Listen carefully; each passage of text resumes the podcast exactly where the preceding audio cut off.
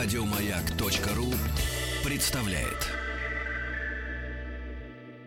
Объект 22. Литературный, литературный, литературный Нобель. Нобель. Нобель. Это «Объект-22», я Евгений Стаховский. Очередная серия проекта, посвященного лауреатам Нобелевской премии по литературе. Мы добрались до 1929 года и, соответственно, до 29-го лауреата Нобелевской премии по литературе. И это имя которое, которое вообще очень приятно рассматривать даже не в связи с Нобелевской премией, а, а, а просто так, учитывая масштаб да, и величину фигуры, потому что, ну, по моему совершенно нескромному мнению, это абсолютно точно один из э, крупнейших писателей не только 20 века, а один из крупнейших мировых писателей вообще за всю историю писателей, ежели хотите. И здесь уже Елена Николаевна Корнилова, доктор филологических наук, профессор кафедры зарубежной журналистики и литературы факультета журналистики МГУ имени Ломоносова. Елена Николаевна, здравствуйте. Здравствуйте, уважаемые спасибо, слушатели. Да, спасибо, что нашли на меня время. И сегодня, мне кажется, с одной стороны, вот, вот это очень сложный момент. Потому что, по моим ощущениям, с одной стороны, довольно простая тема, потому что, ну, имя знают все. Ну, абсолютно все. Ну, будем да, надеяться, да. Даже те, кто знают. вдруг, даже если там- вдруг есть люди, которые не прочитали ни одной строчки, но, по крайней мере, они знают, что существует этот автор. А, во-вторых, когда речь идет, э, как мне кажется, о фигурах такой величины и вот, вот такого масштаба, говорить как раз очень трудно, поскольку хочется сказать как можно больше, а понятно, что все рассказать мы не сможем, и, и совершенно непонятно, что здесь главное, что второстепенное, потому что второстепенного вообще нету. Согласна с вами. Да, а речь, э, речь сегодня о Томасе Мане, немецком писателе. Он родился в 1875 году, как всем нам э, хорошо известно, то есть в конце XIX века, прожил довольно, ну, довольно длинную жизнь, умер в 1955 э, году. Человек э, очень интересной, мне кажется, судьбы, в которой было очень много всего, и человек, конечно, просто ге- гениального мастерства. Да, гениальная одаренность, и, Да. конечно, несомненно, личность творческая. Ну и, в общем, очень важно то, что он создатель интеллектуального романа. Мгм, Да? мгм. Такого э, особого жанра, который возникает очень активно э, в 20 веке в Германии, в период между мировыми войнами. И, э, конечно, интеллектуальный роман как жанровая специфика, он привлекал огромное количество людей, поклонников, читателей, поэтому Томас Ман, он как бы изначально очень крупная фигура в немецкой литературе. И, наверное, вот э, в нашей традиции литературной в России это была самая крупная, фи- он был самой крупной фигурой в 20 веке вот между мировыми войнами. То есть, конечно, его роль трудно отрицать и сегодня, но как-то уже вот э, время меняется и приходят новые кумиры. И я не знаю, читают ли романы Томаса Мана, потому что они это эпос, это объемные произведения. Для Томаса Мана, конечно, важнейшим авторитетом был Лев Толстой. Хотя, конечно, влияние русских писателей было беспрецедентно. Ну, и Достоевский тоже, он сам Да. об этом говорил, Толстой и Достоевский. да. Достоевский, но в меру. Мгм. Да, одна из статей Томаса Мана. С одной стороны, мы должны будем, когда будем говорить о творчестве Мана, мы можем отметить прямые влияния Достоевского, просто прямые. Но тем не менее, Ман э, по, своим, по своему убеждению был ближе к Толстому. Да? Ему так хотелось ощущать себя человеком близким к Толстому, хотя он и о Чехове очень отзывался очень высоко, как бы, э, и у него есть статья, посвященная Чехову. Ну, в общем, русская литература сыграла, конечно, огромную роль вообще в, в литературе западной 20 века, и для Томаса Мана, несомненно, это были большие авторитеты. Да, с этим э, абсолютно точно не поспоришь. Но тем более интересно понять, откуда что, откуда что взялось, почему, почему это выросло. Вообще, как такое явление могло э, сложиться в, в истории литературы. Что повлияло на него, на его убеждения, которые с течением жизни так или иначе менялись. да, Конечно, то есть он эволюционировал да, очень активно. что было, мы же знаем, и что, что было заложено в основах, ну, ежели хотите, генетически, да, что было заложено в воспитании, что было заложено уже там в годы обучения, и, и, и, и трансформации, которые происходили с ним э, в момент ну, что называется, уже сознательной жизни, когда он задавался вопросами и сам себе на них пытался ответить. Ну, в общем, понятно, что, конечно, Томас Ман наследник э, великой немецкой культуры. Для него беспрецедентную роль, конечно, в его вообще человеческой и художественной формировании человеческой и художественной личности Томаса Манна сыграл, конечно, Гёте. И Гёте постоянно присутствует в произведениях э, Мана, и у него есть особый роман Лота Веймери, да? Ну, там уж просто прямой текст. Да, там прямой да. текст, и вообще Гёте он цитирует как бы постоянно, он просто присутствует как неотъемлемая часть культуры. Но это не только просвещение повлияло на формирование, конечно, Мана как личности, а очень большую роль сыграла романтическая эстетика. И вообще вот эта немецкая такая традиция, с одной стороны, глубочайшая философская традиция, не случайно интеллектуальный философский роман, конечно, э, э, Ман создает, а с другой стороны, это, конечно, романтическая эстетика. Конечно, это романтизм, конечно. Э, во многом вот эта мистическая э, такая э, окраска романтическая потом переходит к Ману, очень активно в его романах эксплуатирует. Угу. Мне кажется, здесь вот линии, которые идут не то чтобы параллельно, а начинаются где-то совершенно в разных концах и потихонечку э, да. сближаются друг Хождение, с другом. Хождение, да, все. И вот все клином где-то сходится, потому что а, ну вот смотрите, не знаю, согласитесь вы со мной или нет, но что-то в моем представлении, да, вы совершенно справедливо отметили и вспомнили немецкую э, философию, крайне значимую. 19 век для Германии, философская школа сумасшедшая. Шопенгауэр, Ницше, Ницше Кант, конечно. Гегель, все на свете. Вообще да. люди просто перевернули мир. Еще а, Фрай. Да, Фрейд, да, да, да. Ну, там список может быть огромный. Да. Это я сейчас просто что, что на поверхности просто что лежит. Да. А, и, безусловно, как, как немец, и немец такой настоящий, Ман, безусловно, все это а, впитал. С другой стороны, вот этот романтический путь и романтизм, который присутствует и в, в эпосах как таковых, мы можем брать и средневековые какие-то произведения, где любовь, романтика и так далее, и, и, и литература Возрождения, в которой все это дело присутствует, и XIX век, даже если мы вспоминаем Толстого с э, Достоевским, коль уж мы о них вспомнили, но там же за всеми вот этими нагромождениями там все равно романтика и какая-то любовь, ну, прет, прости господи, как я не знаю что. Но вообще э, с романтической эпохи начинается философский роман как таковой, да, потому что именно романтики считают философию неотъемлемой частью литературы. То есть после э, романтиков уже невозможен роман без философского наполнения по своей сути, хотя уже просветители вносят очень многие философские идеи в роман как жанр.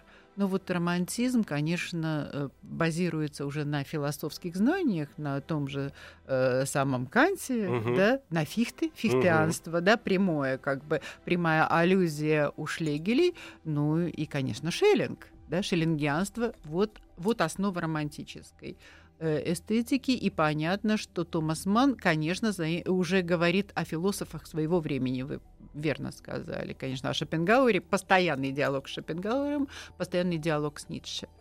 И э, философские идеи напрямую Э, в виде такой, я бы сказала, диатрибы, да, в виде столкновения философских идей в живых образах. Это прием мановский, хотя, в общем, прием Достоевского, конечно. Но Ман в «Волшебной горе» напрямую демонстрирует э, столкновение в европейском э, сознании, ну, скажем так, в юношеском сознании, да, двух таких тенденций. С одной стороны, это просветительство э, с его рационализмом, с его либерализмом, и Людовика Сетембрини, да, как носители этих идей, с другой стороны Леонавта, и это, конечно, и Шопенгауэр, и Ницше во многом, и это и рационализм, э, это э, тоталитаризм и новые э, ос, э, ощущения, которые вносит рубеж веков. Вот этот, э, это проблематика, которая обострится при жизни Мана до невероятности, потому что Ман столкнется напрямую с фашизмом вот эти сначала все... переживет да. первую мировую первую войну. мировую войну, которую он переживет, в общем-то, будучи человеком убежденным в том, что Первая мировая война это как бы патриотическая война изначально, да, в отличие от Гессы, который сразу стал в оппозицию войне и написал, может быть, самые острые свои публицистические работы против войны, сразу попал в лагерь отверженных. Ман нет, Ман продолжает как бы веровать вот в эту германскую идею и поддерживать какие и даже герой его волшебной горы Ганс Кастерп уходит на войну в конце романа, пережив вот этот весь философский диалог. А вот впоследствии, когда ему приходится столкнуться с фашизмом, он, Томас Ман, начинает искать вот эти корни. Откуда, да? Откуда в великой германской культуре, откуда эта блистательная европейская нация, создательница э, великой литературы, великой философии, э, величайшей музыки, да? Как она вдруг провалилась в эту бездну варварства.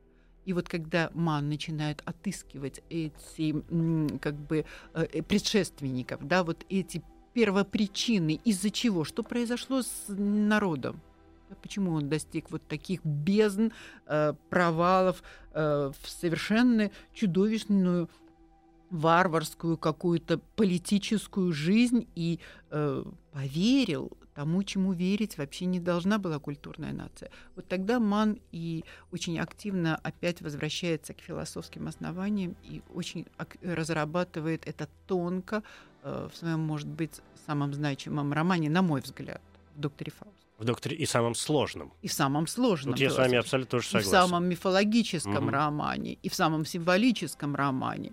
И, кстати, в невероятно музыкальном романе, потому что вот этот синтез музыки, философии, э, политики и, ну, это, конечно, произведение, которое поражает, с одной стороны, эрудиция автора, с другой стороны, его умением художественно соединить это совершенно живые образы. Да? Но вот здесь, а, раз уж вы заговорили о музыке, Ман ведь действительно удивительно музыкален. Практически, ну, сейчас, может быть, конечно, не во всех, но я вот так сходу не припомню произведения, где у него не сказано хотя бы, ну, хотя бы одного слова о музыке. Некоторые вещи без музыкальной начинки, ну, так просто не воспринимаются, они бы потеряли стержень.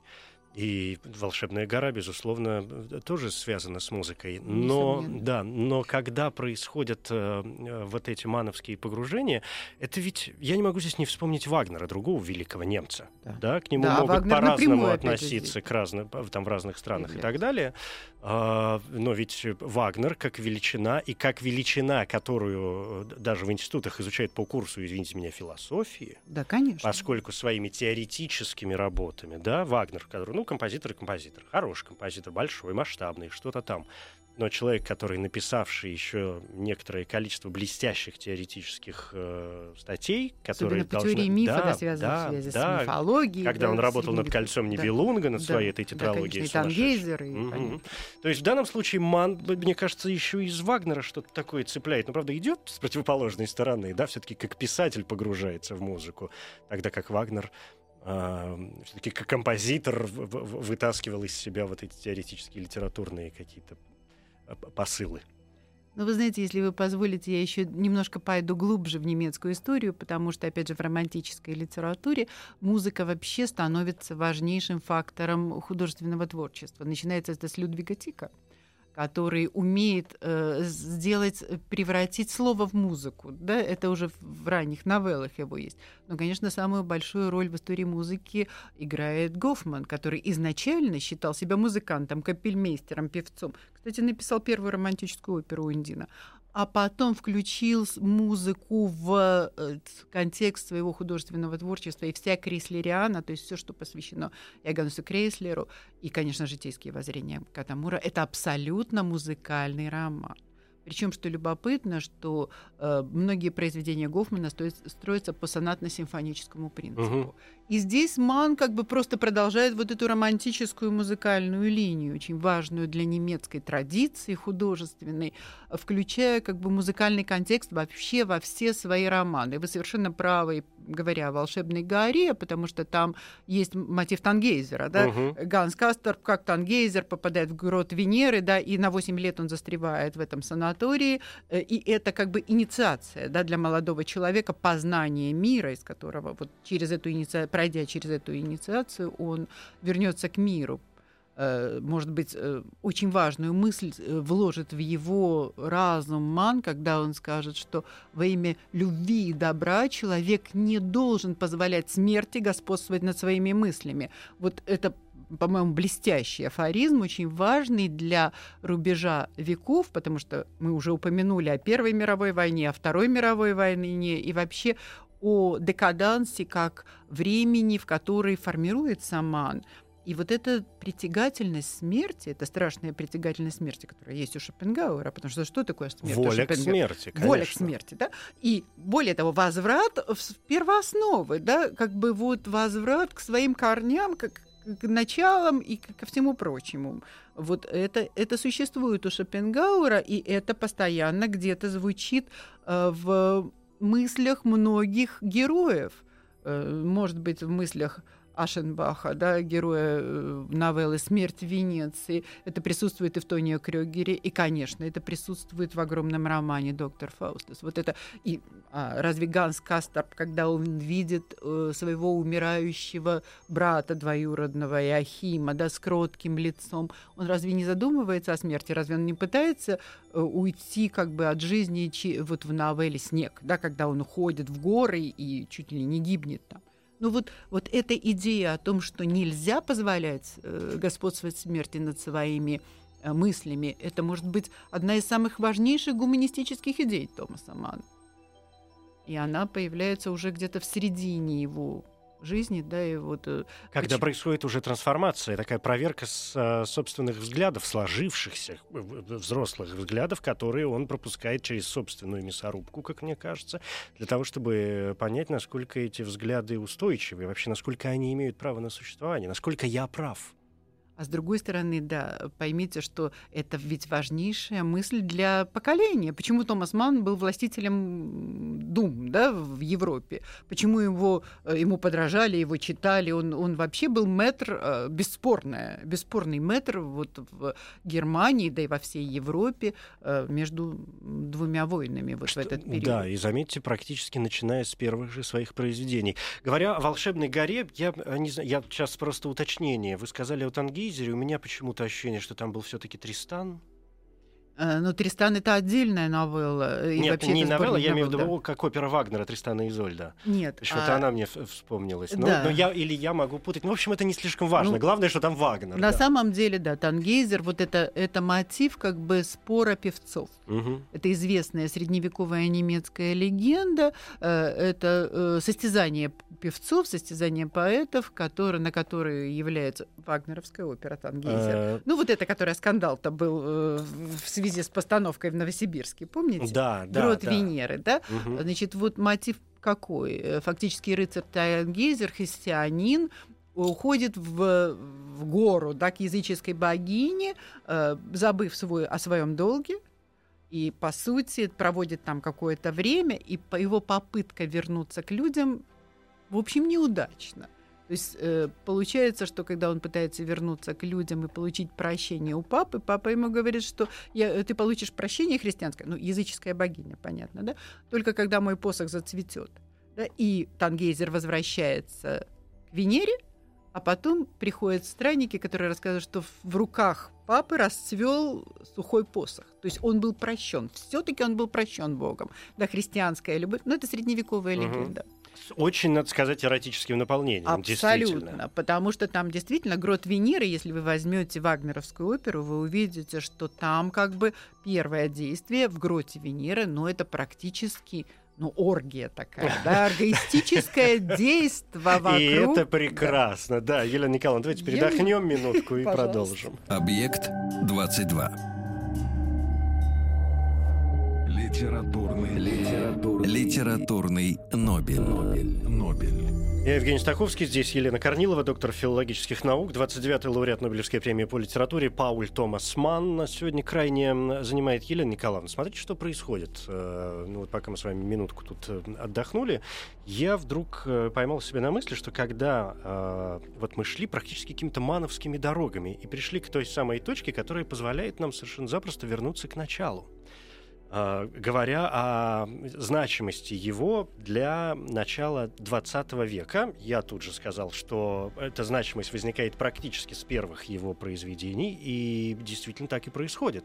Я понял, что мы практически ничего не сказали о биографии, такой сухой, суровой биографии писателя, и вот здесь с помощью вот этой спирали э, совершенно запросто мы можем вспомнить. А теперь, что называется, на пальцах.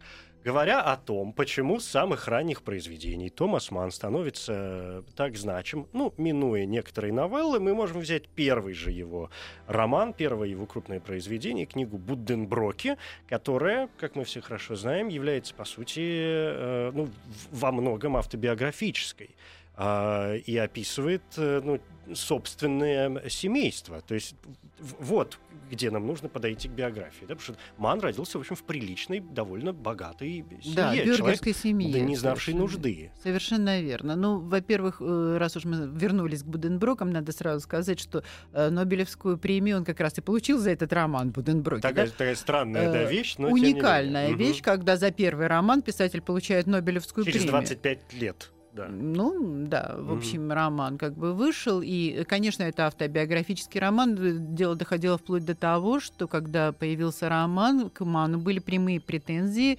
людей, живших в Любике, то есть в том городе, где он родился. Э, они считали, что он вывел их напрямую, и э, чуть ли не до судебных преследований доходило, потому что это были оскорбленные люди, ну, увидевшие себя в романе может быть, не так, как им бы хотелось выглядеть, но неважно, вот э, деталь такая. И понятно, что э, вообще для Мана его м, такое бюргерское прошлое, его детство, да, благополучное, прекрасное детство в большой семье, состоятельной семье, оно всегда э, вспоминалось как, э, в общем, такая идиллия, да, некое идиллическое прошлое. И мы видим это не только в Буденброках, но и в Тонио Крёгере, конечно. И вообще это Балтийское море, э, столь значимое для Мана, потому что вот этот морской ветер э, э, холодный, да, пронзительный, может быть, влажный, но сразу же возвращающий его в детство. И э, это э, гладь морская, и желтые дюны, и э, такой сразу э, вот возникает неуловимая, но очень живая атмосфера, чувственная очень атмосфера. Это очень важный момент для Мана. Э, и потом роман, конечно, очень хорошо. Почему он, может быть, пользовался таким успехом, это вообще было эпическое, эпический роман, эпическое произведение в духе эпохи, потому что можно называть э, целый круг романов. Это Голосуорси сага о форсайтах, это, конечно, э, Роже Мартен Дюгар, семья Тибо, это может быть даже Горький дело Артамоновых, да, это, это традиция вот такого рассказа о становлении нескольких поколений э, семьи предпринимательской, буржуазной, семьи бюргерской. Ведь для Мана вообще понятие бюргерства оно становится одном, одним из центральных, может быть, его э, социальной философии, потому что он считает, что это опора государственная, что это очень важный э, социальный слой, э, в котором есть мораль, есть нравственность, есть э, какие-то э, экономические как бы достоинства, да, которые, на которых базируется государство, и вообще э, это может быть э, самая такая лучшая среда для Мана. Он долго идеализирует это бюргерство, очень долго, и отход от этих идей, заложенных в ранней юности, всю жизнь его сопровождает. Он никак не хочет отказаться от этой идеи. Это Но... опять к, к вопросу о трансформациях внутренних, да. да. Но вы знаете, это вообще очень, опять же, немецкая идея. Бюргерство как основа э, государства и бюргерство как основа такой нравственности опять же, должна вернуть вас к романтикам, да, к Навалису, к, который говорил, что корни э, культуры заложены где-то в Средневековье, в XIII веке, может быть, да, вот для Германии 13 век один из значимых, и э, тот же Навалис говорил, что ремесленник такой же поэт, как, собственно, поэт, только вот в своей э, сфере, потому что это творческая личность, особенно в средневековой традиции. И вот это бюргерство как олицетворение Германии, немецкости, да, вот этой германского духа, э, вот это устойчивый делового... средний класс. Да, да, да, да. Вот этого делового как бы слоя э, очень важный момент. Поэтому, продолжая, опять же, ту же самую романтическую традицию, Ман никак не, не желает, при всей левизне его старшего брата, да, Генриха, Генриха. Мана, да, прекрасного писателя, связанного с левым экспрессионизмом, э, вот они разошлись во время Второй, Первой мировой войны, потому что Генрих сразу пошел в оппозицию, как левый человек, а Томас остался на консервативных позициях. Вот вроде бы одна семья, да, один, ну, ну, разные взгляды, и это очень заметно в творчестве обоих. Что с Маном происходит э, дальше? Вообще довольно, конечно, странная вещь. Понятно, что это часто первое, что вспоминают, что довольно странно должен чувствовать себя человек, который получает Нобелевскую премию за роман, который он написал в 26 лет. А, ну, по сути, да? Ну... И то есть, что, что делать дальше? что ну, дальше-то а делать? А ситуация, между прочим, чем-то напоминает Шолохова, да, с его тихим угу. доном, написанным тоже, в, в общем-то, в, в довольно, 20, ну, относительно да, раннем возрасте. До 30 да, лет да. написано. Вот. Ну, тем не менее, такие, видимо, вещи бывают. Это э, особая одаренность, которая, видимо, присутствует вот в творческих таких личностях. Ман, кстати, связывает одаренность вообще художественную с любимой своей антитезой здоровье болезнь. Угу. Он считает, что э, человек здоровый и может быть физически прекрасный, да, благодаря своему здоровью, вот сотворенный как бы Богом как это будет и тот же э, Ганс Гансен, да, в Тонио Крюгере, это может быть, э, будут еще другие герои, которые воплощают такой идеал красоты, в какой-то степени это может быть Тадзио, да, из хотя там аристократическая томность, да, угу. и смерти в Венеции там тени, э, прозрачные тени на висках, да, там уже есть такое ощущение болезненности. Сла, сла, красиво, но слабоватого ребенка. Да, вот такого не да, ребенка, подростка нездорового, да, да, который угу. Машенбах думает, что он, видимо, не доживет до старости, да, вот он такой болезненный. Но тем не менее, вот у него всегда явно противоставление здорового человека и человека больного. И болезненный ребенок Э, для Мана. Это, это человек явно творческих э, каких-то потенций, потому что в одиночестве, находясь в одиночестве, он развивает свое воображение, внутренний мир его эволюционирует гораздо больше, чем э, внутренний мир ребенка, который бегает со сверстниками, да, там хулиганит, там, может быть, проказничает как-то, и он, он, его душа не так эволюционирует. И вот для Мана это очень Э, характерно. Он тоже, наверное, ощущает себя таким болезненным ребенком. Кстати, в Буденброках есть последний да, э, из рода Буденброков Гана. Да, то есть Иоганнес, вот этот наследник Томаса, но мать у него скрипачка, если вы помните, да, и поэтому вот он склонен к музыке, опять же, музыкальные мотивы, э, и вот это болезненный этот ребенок, он завершает историю буржуазной семьи. Ну, вообще, это тяга э, человека деятельного, такого, ну, я бы сказала, э, такого капиталиста, да, как у нас говорили, то есть предпринимателя такого активного.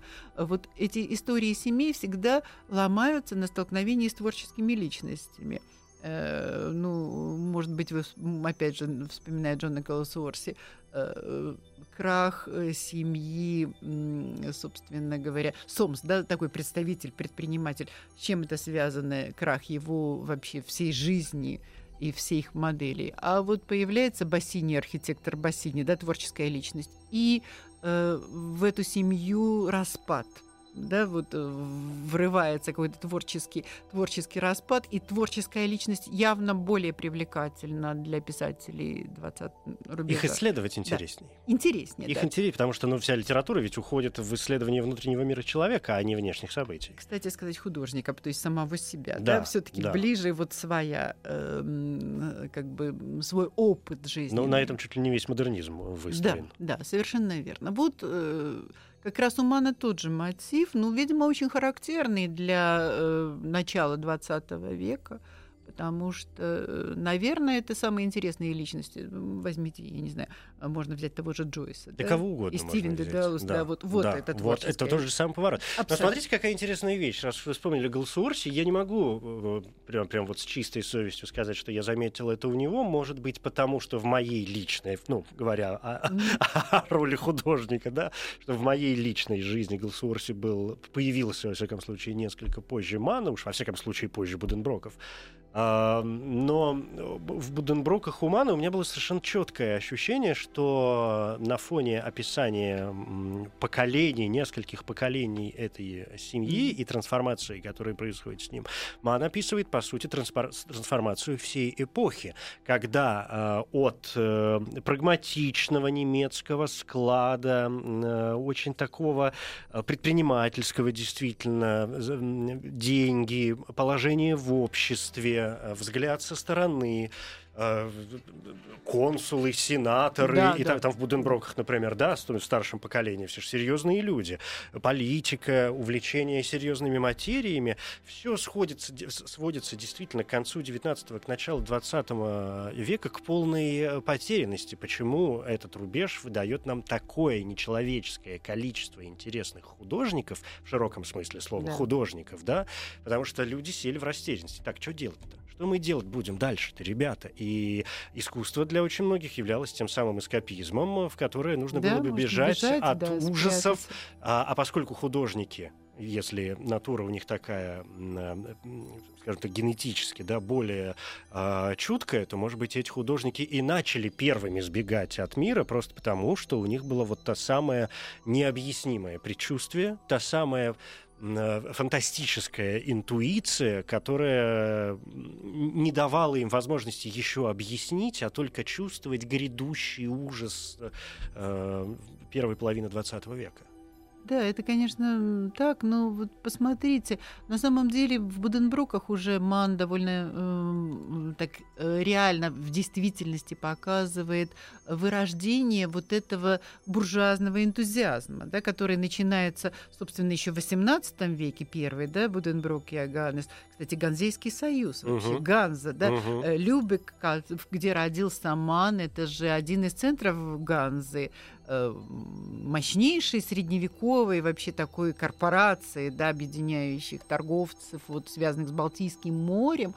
И э, с одной стороны, в начале такой энтузиазм э, создания, да, творения, творения своими руками, своего капитала, своего дома, своей семьи, а вот уже третье поколение, потому что Иоганнес II, да, это сенатор, человек уже э, занимающий прекрасное положение в обществе, с прекрасным домом, там, с прекрасной семьей, но совсем не такой деятельный, как его отец. Да? Вот в нем нет уже вот этого я бы сказала, возрожденческого такого такой мощи, Он титанизма. уже очень сомневается. Да, он, он очень уже, сомневается. Ну, вообще человеку, который начинает с очень высокой позиции в жизни, ему очень трудно сохранить вот этот энтузиазм до конца своих дней, на мой взгляд, потому что, э, знаете, снизу, когда прорывается человек, у него очень много энергии, он, он, у него есть цель. А когда он уже, уже достиг всего, а дальше что? А вот уже дети Иоганнес, это Томас и, соответственно, Кристиан, у крестьян вообще, что называется, вырожденец, ну, да, да, который, да, такой. Можно да. вообще не считается. Да. да, не считается. Он как бы даже позор семьи, угу. да, о нем не хотят даже говорить, и он, в общем, где-то там какая-то женщина легкого поведения, там он на ней хочет жениться, в конце концов, она его запихивает в сумасшедший дом, и, соответственно. Ну давайте не будем да, рассказывать не весь буду, сюжет, да, потому сюжет, что ну, вдруг да. есть люди, ну, которые как-то да. это ощущают, но по крайней мере система ясна.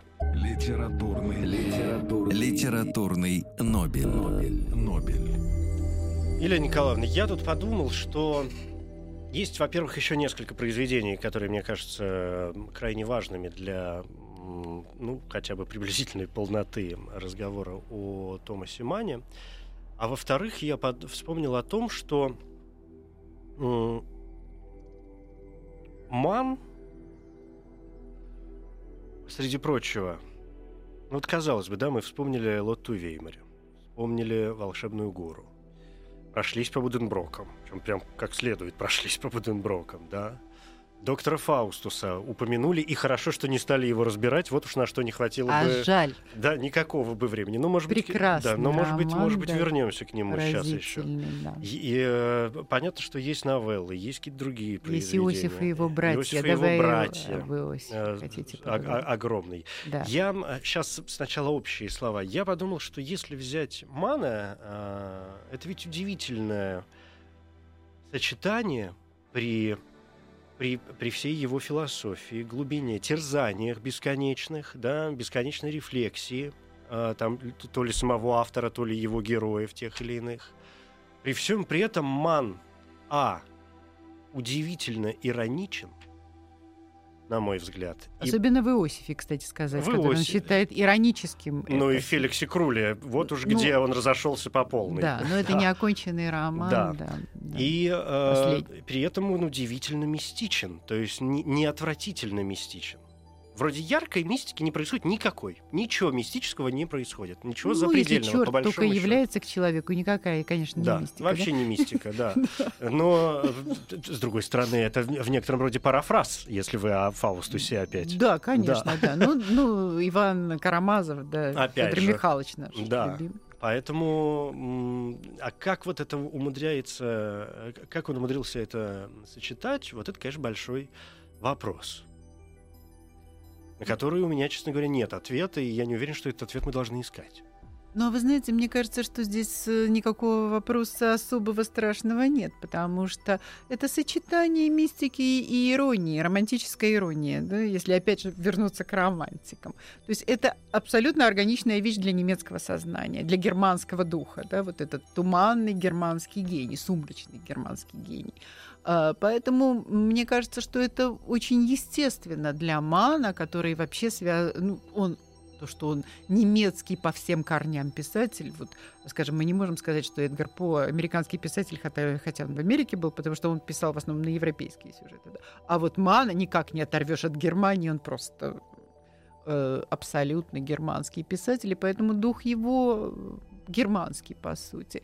И он умеет сочетать, но он ведь бывает в романах, казалось бы, на мистический сюжет совершенно достоверен. Потому что если мы возьмем Иосифа, а на мой взгляд, это тоже один из э, блистательнейших романов европейской литературы, ведь это роман, если хотите, позитивистский. Потому что, что странно, что взяв библейский миф, Ман наполняет его таким, я бы сказала, научным содержанием, то есть археологическим, этнографическим деталями, а потом психология потрясающая. То есть взять библейский сюжет и заставить всех библейских героев жить жизнью человека, совершенно понятного человеку 20 века. То есть на самом деле ой, они все в костюмах, они все живут как бы в своем времени и действуют как библейские герои, но мы считываем их просто вот э, это доставляет невероятное удовольствие, потому что когда мальчишка Иосиф, которого он знает, что его любит отец, вот отец его любит и боготворит, и этот мальчишка э, э, ведет себя ну просто как последний дурак, он дразнит своих братьев дразнит до невероятности. Он так уверен в своем могуществе, в своем своей непобедимости, в своей вообще какой-то э, невероятной сущности, и в результате оказывается в яме, потому что братья сообщают отцу, что он погиб, да, и и бросают его в яму, а из ямы он попадает в рабство. То есть он переходит через несколько смертей. Разве это не мистика? Смерть и воскрешение. Да, один из самых мистических мотивов в истории мировой мифологии, в том числе и в христианстве конечно. Смерть и воскрешение. Вот Иосиф в этом романе трижды умирает и трижды воскресает. Яма, рабство, тюрьма. Да, и, и это написано с такой психологической достоверностью, причем с невероятным юмором. Я вообще этот роман очень люблю. И, пожалуй, в отличие от э, серьезных романов «Волшебной горы» Томаса Мана, где бывают такие тяжеловесные германские куски, в этом романе этого нет – он э, читается просто на одном дыхании. Библейский сюжет, подробности... Ветхозаветный, причем Ветхозаветный, да. да. Подробности мифа. Извините, в четырех томах все это. И при этом и это, не надоедает это блеск. Да, да. Вот, вот великий художник, который может вжиться, погрузиться в эпоху и создать э, нечто такое, что восхищает до невероятности. Вот это, кстати, к вопросу о тексте, о языке, да, мне кажется, уже понятно, и, в общем, все понимают, что у Мана есть произведения, которые читаются очень легко, буквально на одном дыхании, огромные буденброки при, э, да даже тренировки иметь не надо, сиди и читай, его можно прочитать за, за вечер, ну, за два, вот эти, сколько там страниц, 600, наверное, да, если брать. Э, Иосифа, понятно, за вечер не одолеешь, но, в принципе, ну, да, тоже, да, все-таки да. тоже достаточно. Феликс Круль читается на одном дыхании, увлекательнейший изгнанник, но это просто нужно 30 минут свободного времени для того, чтобы, по крайней мере, осознать сюжет и так далее. Ковыряться в пластах, конечно, э, понадобится много времени. И есть э, произведения тяжеловесные, с, написанные гораздо более сложным языком, с гораздо более сложными э, такими витиеватыми, если хотите, построениями. Ну, конструкции конструкциями, сложные, да, да. Это, конечно, в первую очередь гора сложные, и да. доктор да, Фаустус. Да, да. Поэтому, э, что сделано, мне кажется, со, что, что дает нам право говорить, что это сделано маном сознательно, что его палитра и возможности столь э, широки. Хотите авантюрный роман? Нате. Да. Хотите философскую, чтобы вы тут все со словарями сидели? Пожалуйста. Пожалуйста. В общем, что хотите, то и получите. Елена Николаевна, я вас, если позволите, еще пока не отпущу.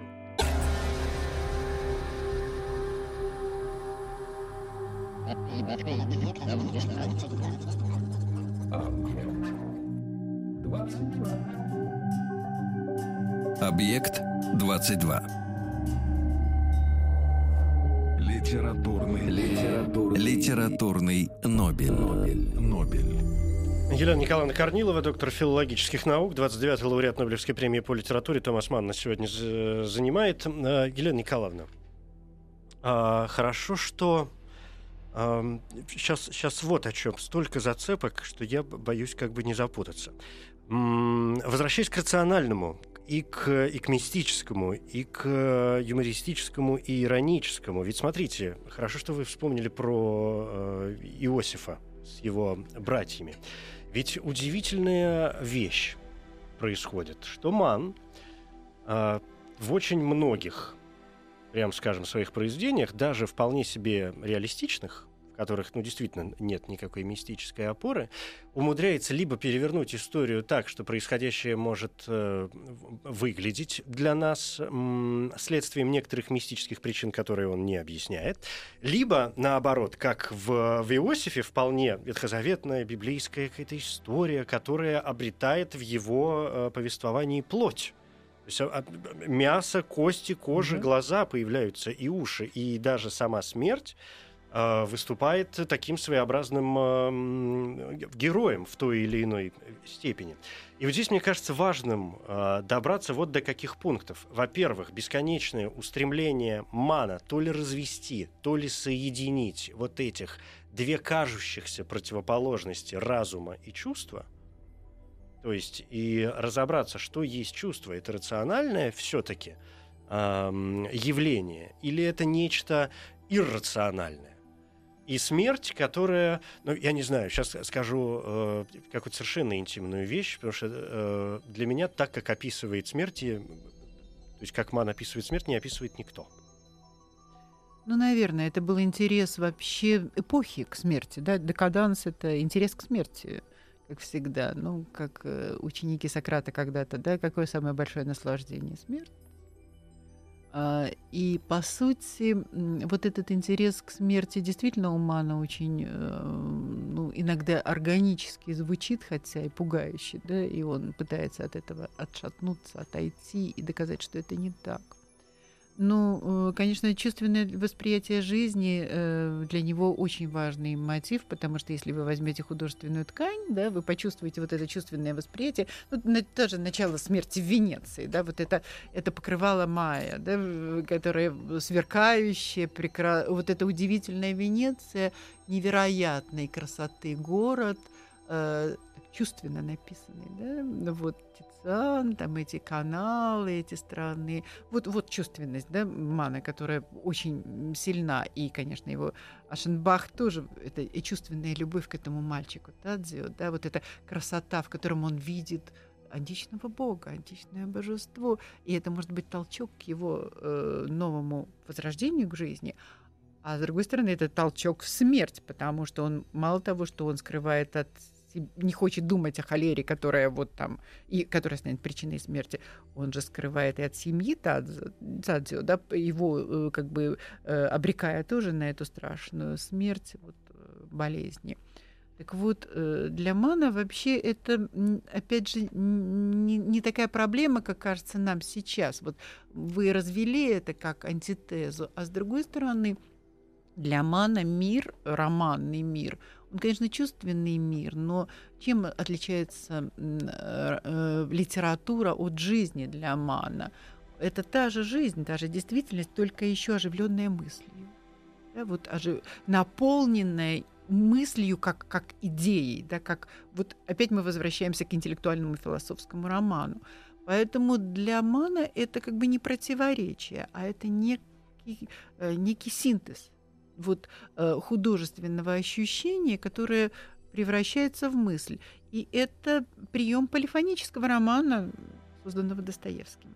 Потому что ведь у Достоевского тоже герои носители идеологии. Ну, кто такой Раскольников? Он ведь идею построил, а Конечно. а потом, да? Но он же у нас не ходячий тезис, да, а он абсолютно живой человек, который невероятно страдает от, э, от своего замысла и от реализации этого замысла. И любой герой Достоевского, носитель идеи. Вот это полифонический роман. У Мана ровно то же самое. То есть он умеет идею э, наделить ее человеком, то есть человека наделить этой идеей, да, и сделать этого человека живым, совершенно живым, чувственным, психологически наполненным целиком. И поэтому нас не удивляет, например, Адриан Ливеркюрн, э, который обуян идеей дьявола. Ведь он обуян им. И он, э, по сути, носитель идеологии, потому что его музыка — это музыка, ну, алгебра, да, это, это гармония, которая построена на алгебре. И система диссонансной музыки, которая как раз является главной вроде бы находкой э, героя Мана, а на самом деле эта система была введена Шонбергом, да, известным австрийским композитором, вот, но, но описание вот этих музыкальных произведений, которые сделаны в романе, они описаны словесно. Но Вот, мы да, ощущаем, но мы мы, их мы как бы ощущаем. слышим Так это. вот в этом же и, э, ну не то чтобы парадокс, но в этом ведь и прелесть, действительно. Э, Вот смотрите, вы вспомнили снова доктор Фаустус, и это же снова не то чтобы противопоставление, но это вечный вот этот вот м, конфликт в хорошем смысле, в литературном смысле слова, конфликт разума и чувства, потому что та же самая музыка, которая по сути своей, да, технически является, наоборот, технически Да. является Математической, математической и Ну, строится конечно, по да. жестким приемам, по Пифагор, большому да, счету. математик, Да. создатель музыки. И, э, но тем не менее, вызыв... но тем не менее, эти математические приемы не будут в музыке работать, если туда не добавлено вот этот что-то, вот это чувственное, мистическое, космическое, как угодно называйте, то, что делает музыку Да, музыкой. они музыка просто, они просто выстроены набором да, звуков. она не действует на нас Да, рационально, да. она действует именно на наши чувства, на наши эмоции напрямую. Ну вот это, конечно, фантастические вещи, которые очень хорошо работают в немецкой литературе. У того же Гофмана есть Мгм. те же приемы, да, описания музыкальных произведений. Ну, вот это сочетание умана мастерское, и, конечно, может быть, только музыковеды могут рассуждать об этом. Хотя он употребляет огромное количество приемов, ну, например, контрапункт да, в этом романе, э, очевидный контрапункт, и при этом ну, Цейтблом да, рассказывает во время Второй мировой войны историю чело- своего друга, который умер в 30 году. То есть его история началась где-то с 9 может, 4 даже года, 904 История Адриана Ливен- Ливеркюрна. Столкновение двух эпох, а для чего оно? А потому что Ман хочет понять и объяснить читателю, что произошло с немцами, почему они приняли вот это варварство.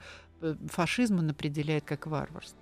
И, собственно, за вот это, этот страшный перелом в народе он считает ответственными интеллектуалов. Ведь Ливеркюрн – интеллектуал. Причем он человек, который э, вообще преданно служит своему делу, да, своей музыке. Он, не, ну- он отрицает все, что э, может ему помешать. Да? Он, его не интересуют ни деньги, ни, ни э, жизнь такая комфортная. Он посвящен своему творчеству. Он практически жизнью платит, потому что договор с дьяволом. Почему он доктор Фаустус? Потому что договор с дьяволом позволяет ему стать великим композитором.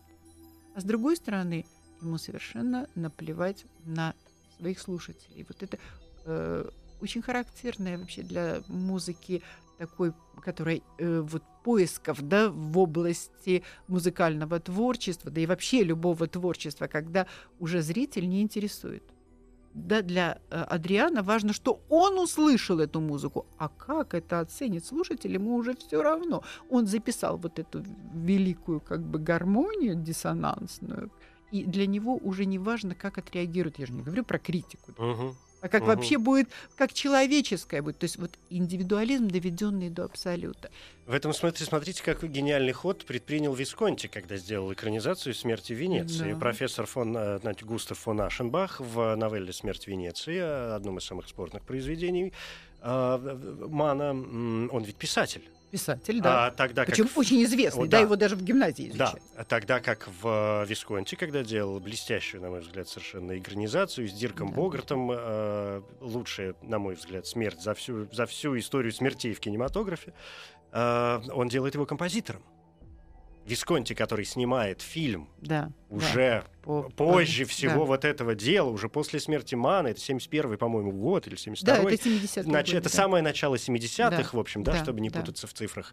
А, он делает его композитором, понимая, насколько для Мана важна музыка Музыка, и насколько еще более жестким будет противостояние вот этого рационального и чувственного Да. миров в человеке-композиторе, что потрясающе показывает э, м, э, Богарт э, своей блестящей совершенно игрой. А что вот, кстати, со смертью Венеции? Нам, конечно, надо уже закругляться, но Да. я не могу обойти. Если, кстати, читатели будут начинать, я бы порекомендовала начинать со смерти, со смертью Венеции. Венеции, да, Это конечно. Потрясающий текст, конечно, небольшой, Мгм. ну, Ну вот очень ведь, очень ведь интересная история, которая там на последние две минуты может, э, как везде у Мана, за что я его люблю, э, он, он не дает вот тех самых назидательных ответов, он задает вопросы, чтобы, чтобы ответы Ну, как искали мы любой сами. великий писатель. Да, да. да. Книга не дает ответов, она дает вопросы, Вопросы, да, а мы уж тут сиди и думай.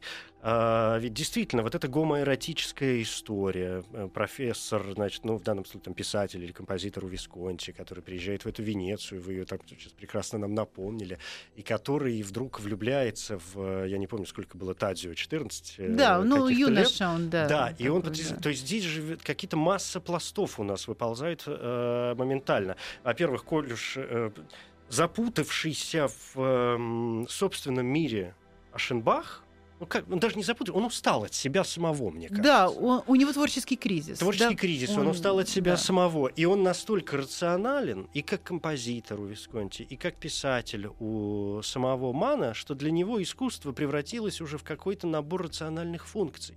Правильно, И вдруг он, он он исписался, и вдруг- да, да. мастерство есть, а Да. уже идей нет, и уже вдруг нет он жизни. встречает творческой. красоту во плоти, от которой он уже отвык, он уже не знал, что так бывает вообще. Да, честно говоря, да. И что с этим делать дальше, ему совершенно непонятно. Ну, с одной стороны, это, конечно, творческий толчок, почему он не может расстаться с Тадзио, да, и не, не желает расстаться. Мгм. А, вот. А с другой стороны, действительно от этого иногда оторваться нельзя, потому что когда жизнь уже в принципе кончена, и вдруг такое счастье, да, вдруг такая вот, э, ну, это не только эротическое чувство, я думаю, что это творческое. Это очень чувство. творческое чувство. Это да. очень творческое чувство, поэтому даже я не знаю, можно ли говорить здесь о гомоэротических каких-то Но это вещах. та любовь в, Да. в, в том великом смысле, э, в любом из тех которой у него не смыслов, было в жизни, да, Да, он да. ее пропустил которая где-то там, любовь да. настоящая. Да, когда большая, вот он да. ее пропустил в юности, потому что он стремился к другим ценностям, да. И вот теперь для него это в конце жизни это такой подарок, без которого он жизнь отдает легко. Да, вот в этой, в этой, этой холере, потому что вот он, по-моему, получил в конце жизни то наслаждение, которое, о котором он даже и не мечтал.